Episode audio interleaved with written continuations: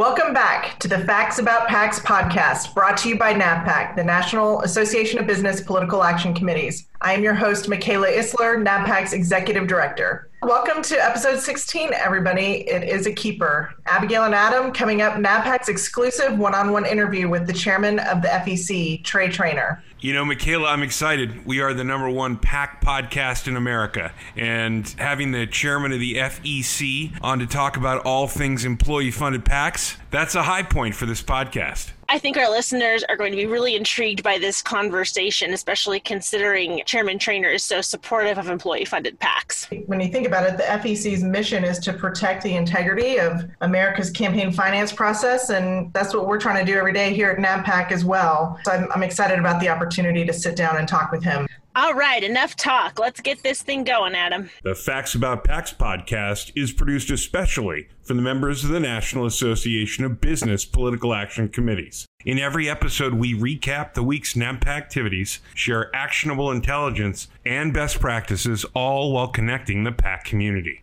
Today's episode of the Facts About PACs podcast is brought to you by Cision. Do you need to make up for lost revenue due to the pandemic? Cision's new peer to peer module can help. Let Cision show you how it works. Your Cision rep can set up a demo quickly. For the last 11 years in a row, more top 1,000 business, trade association, and member organization PACs use Cision to file with the FEC than any other vendor software. Cision is trusted, reliable, and has the best customer support in the industry. If your PAC is already using Cision, you get it. If not, consider Cision's PAC software for your needs next cycle. Well, I want to thank Cision for sponsoring today's episode of the Facts About PACs podcast and for being such a wonderful partner to NABPAC over the years as one of our member organizations. And without any further ado, I am excited and honored to welcome the chairman of the Federal Election Commission, Trey Trainor, to the Facts About PACs podcast. Thank you so much for having me. I'm glad to be here. We know that you have more than 300 people that work at the Federal Election Commission. And really, before we get started, we just want to know how uh, you and the rest of the commissioners are doing, the staff during this pandemic, and really how has the switch to the work from home environment been for you all? Uh, well, you know, like every organization, we've had our hiccups at the beginning, just getting everybody used to the work requirements are uh, being in a work from home environment. We're right now just in phase one of reopening commission. Uh, so basically, we have people in just checking the mail and doing some some basic things, and and and that's really only about three or four people.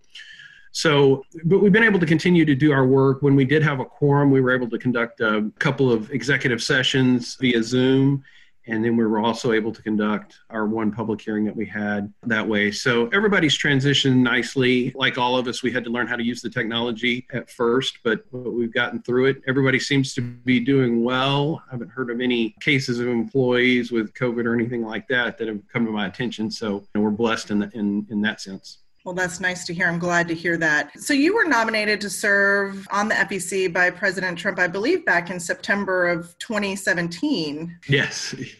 so, what is it like to step into the position in the middle of this 2020 election cycle, but also as a new commissioner? I was nominated in 2017. I had just come off of a stint with uh, working at the Department of Defense uh, with Secretary Mattis and then got nominated for this position. And it was pretty clear uh, once the nomination started moving, it was clear that I was going to become chairman. So I worked very closely with Commissioner Hunter, Caroline Hunter, to kind of get a feel for what items we would be able to address as soon as I got there. So her staff did a really good job of putting together a, kind of a priorities list for for me. Had a good opportunity to meet with her and see what had been accomplished, things that were high priority that needed to be accomplished just like everybody else, I was surprised that she was leaving. But I think because of the priority items that she had put in place, we were able to, you know, I think we have probably 150 certified votes came out of the commission during that time that we had a quorum. So of the 300 or so matters to be able to get through a third of them i'm pretty excited about that so really thinking through but really what are your top goals for the fec as chairman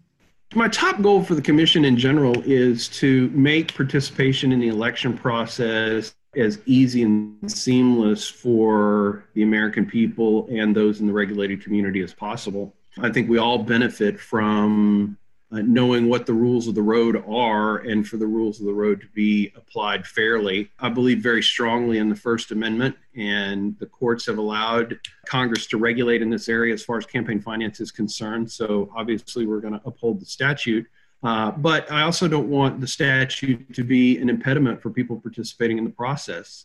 One of the cases that we were able to decide, we had a quorum, there was a concerning statement made by the respondent in the case, and that was that he was concerned and wasn't going to participate in the political process anymore because of all that he had to go through with a complaint being filed against him. And this is a person who spent roughly six or seven thousand dollars of his own money to buy some Facebook ads and support a candidates and you know was a, a, novice to the political process and so really just didn't understand that there are other requirements out there that you have to comply with and so got tangled up in complaint filed at the commission and had a long drawn out process that just really burned him on participating in politics and and I think that's unfortunate and so you know as an overarching goal I'd like to make it easier for people to understand what the law is what they have to do to comply so that they won't get discouraged in participating in the political process.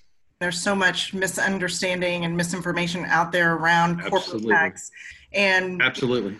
I spend so much of my time just trying to distinguish us between other forms of engagement, but that we are, you know, really the most transparent way for our employees and member companies to engage in the process. So I understand Absolutely. I understand that desire to want to try to and that's that's truly why we have the facts about PACs is to try to get out there right. and and explain the misconceptions.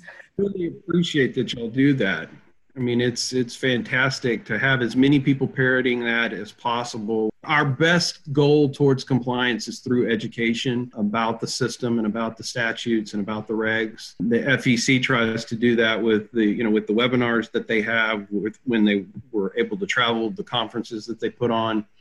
Uh, those type of things and those things need to increase i mean the, the more we can make people aware of the process and, and the regulations the better off we will be so I would imagine not having a quorum is probably one of your biggest challenges uh, looking ahead. It is. Are there other challenges that you're facing? Quorum is really the biggest challenge that we have right now. Um, and, and I'll tell you where, for, for me, the biggest challenge is not so much that we can't handle complaints that are filed with the commission it's more so that we can't work closely with the regulated community to answer questions that they may have in the advisory opinion process. When I was in private practice practicing uh, campaign finance and election law, you know, my, my big goal was always to have regulation avoidance issue, issues for my clients so we would periodically go to the regulatory body, whether it was the FEC or, or state level agency, and say, "Hey, can we do this? Is it something? Is this something that's legal, or are there ways that we can work around what the statute says to make sure that we're in compliance?" So not having the ability to do uh, advisory opinions for me is is really the biggest challenge that we have right now. I'm not so much concerned about the complaint process just because of the length of time that it takes us to settle complaints anyways if a campaign finance violation occurs during the 2020 election cycle, it'll get filed with us and it'll be brought through the normal process you know but that process is 18 months two years in most cases. So the election's uh, long since passed but the commission is still going to be doing their job while we're there. I mean you'll still see requests for additional information come through all of the various committees. If in the analysis they see things that, that don't look right those will more information will be requested. And obviously, if we see criminal activity in the reports, you know, we still have the ability to make criminal referrals out. So my big concern for the 2020 election is not being able to work closely with the regulated community to give advice more so than being able to be the the hammer coming down on everybody. Do you have a sense when you might have a new commissioner that will be joining you?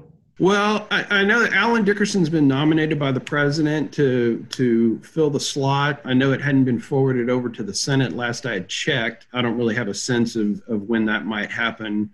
Clearly, uh, dealing with the COVID response and uh, things like that are, are, much more important for uh, the Senate than than working on the Federal Elections Commission. So, whatever their time frame is, we'll we'll work within it, and we'll keep doing what we can do while we can the business PAC community has always had a great working relationship with contacts at the FEC. Do you have any advice or anything that you can share with us that we can be doing to help you during this time without a quorum? The biggest thing, probably for, for your community, is the concern over how separate segregated funds are viewed by the public. Your employees to your various corporate political action committees are, are voluntary contributions that are made. And that oftentimes gets confused with kind of mandatory union dues that go to support candidates where a union member may not necessarily support that idea. So you know, from from the standpoint of of working with business PACs that have a separate segregated fund, the more you can get out there and do what you're doing with facts about PACs and talking about that issue, the better off we'll be for people to understand those differences. And I, and it's a it's a it's a nuanced difference very hard for the general public to understand, but it's a critical one because we want to make sure that everybody has a voice in the process, and especially for members of the PACs that you deal with, where the employees are voluntarily making a choice to participate. I mean, they're clearly exercising a First Amendment right that they have to both better their work environment, to help their companies do better, to get better regulations. Uh, those type of things. And from what I've seen, most business PACs are in a lot of ways nonpartisan. I mean, they, you know, they'll play both sides of the aisle because they're trying to get to the best regulatory or legislative outcome not necessarily an ideological outcome of a particular candidate. Yeah, that's been one of our biggest challenges is explaining we aren't just one particular party, we're certainly bipartisan. And we've seen this growing no PAC pledge by candidates who, you know, I know oppose well in their districts most likely. Sure, sure that has really been a difficult challenge for us to overcome because the connotation is is that we're bad and we're dirty and so having to overcome that to say "Is every penny in every penny out just like the campaigns have to report we do too right. we don't want to alienate those constituents across the country millions of them who choose to participate in the political process this way Sure. And the thing is, is there are a lot of states like Texas has unlimited contributions, and so when you talk about a state political action committee in Texas, where I'm from, people think of those PACs giving to state level candidates. Those are large amounts of money and and can have the appearance of influencing the election. But at the federal level, where you have limits on what the PACs can give to the candidates, you know that's a critical element that the public needs to understand that if a PAC is fully supporting a candidate it's a very limited amount of money especially considering how much media costs these days and how much these campaigns are starting to run. These campaigns are running into the millions of dollars now these days. When you look at some of the media markets that people are participating in the amount of advertising that has to go into facebook and has to go into the various social media platforms still have traditional radio newspaper those type of things. So you've got a growing element of where expenditures need to happen. And, you know, the public still sees these political action committees as something negative, and in some ways can even be harming their own candidate by being supportive of that because the candidates, uh, you know, need all the resources that they can get. Have you put any thought into the future of PACs given this anti PAC rhetoric and the misconceptions and myths out there? Well, uh, you know, the the biggest thing that I see is the growth of the of the super PACs where there's just where there's no coordination whatsoever with the candidates and that inability to communicate uh, with candidates has has really I, I think if there's one thing that's turned people off from PACs, it's the growth of super PACs and the inability to communicate with candidates. Because what you see in these races is you see three or four different races being run at the same time for one position. You've got a Republican, you've got a Democrat, and then you have you know three or four independent expenditure type activities from super PACs happening on a particular issue, and that's really where I think the the public gets confused because there's not that level of understanding. They just see another set of ads coming out, and it gets attributed to one candidate or the other in some cases, and so it, it just muddies the water even more. Yeah, that's been one of our biggest challenges, and even when we speak with candidates about why they took the No PAC pledge, they oftentimes think of us as super PACs, and, and right, exactly you can see as we start to talk about the differences, almost in some cases, not a fear, but just when they realize that it's you know hardworking everyday Americans who are part of these companies that are giving not a lot of money to participate. No, no. I mean, if you look at if you look at some of these separate segregated funds that we have, I mean, it's people giving you know ten dollars a paycheck. Right uh, you know, or maybe even ten dollars a month that they're putting in. But you know, they it, one it empowers them, it makes them feel like they're part of the process, and again, it's advocating for issues that they they're concerned with, and I think they have every right to do that. You know, PACs are a good part of our statutory scheme, and one that I hope to see continued. I hope we don't see them fall by the wayside. At the end of the day, they're a critical voice going on in these elections we actually couldn't agree more. And, you know, NABPAC is the only trade association that can lobby on behalf of the business PAC community. And we will be out there fighting to ensure that we can continue going forward. Thank you so much for your time today and joining us on Absolutely. the Facts About PACs. We wish you all the best sure. as chairman this year and thank you. forward to working with you in the coming months. Thank you so much. Y'all take care.